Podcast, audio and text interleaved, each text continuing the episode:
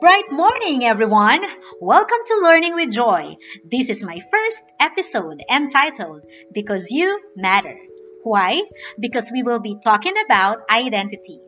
If I ask you today who you are, would you be able to give me the exact answer? The answer that you want, the answer that you have dreamed of to be. Now, are you in a stage of confusion of who you really are? Are you questioning your existence? Well, today, ladies and gentlemen, I would like to lead you to where it all started, to the one who created us.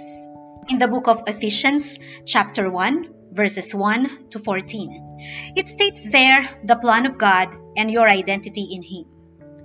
Feel in your hearts today that you, yes, you, you are the person in that book. It states there, God loves you. God chose you he purchased you because you are important. You are valuable. You are made in His identity. You are identified in Him. He wants to mingle with you. He wants to communicate with you because you are important. Therefore, you, yes, you, have the assurance of His love just in case everybody else fails you. Some may judge you but God accepts you. Everything that you are, your flaws, your mistakes, God will not judge you. He will comfort you. He will give you peace. And you know what?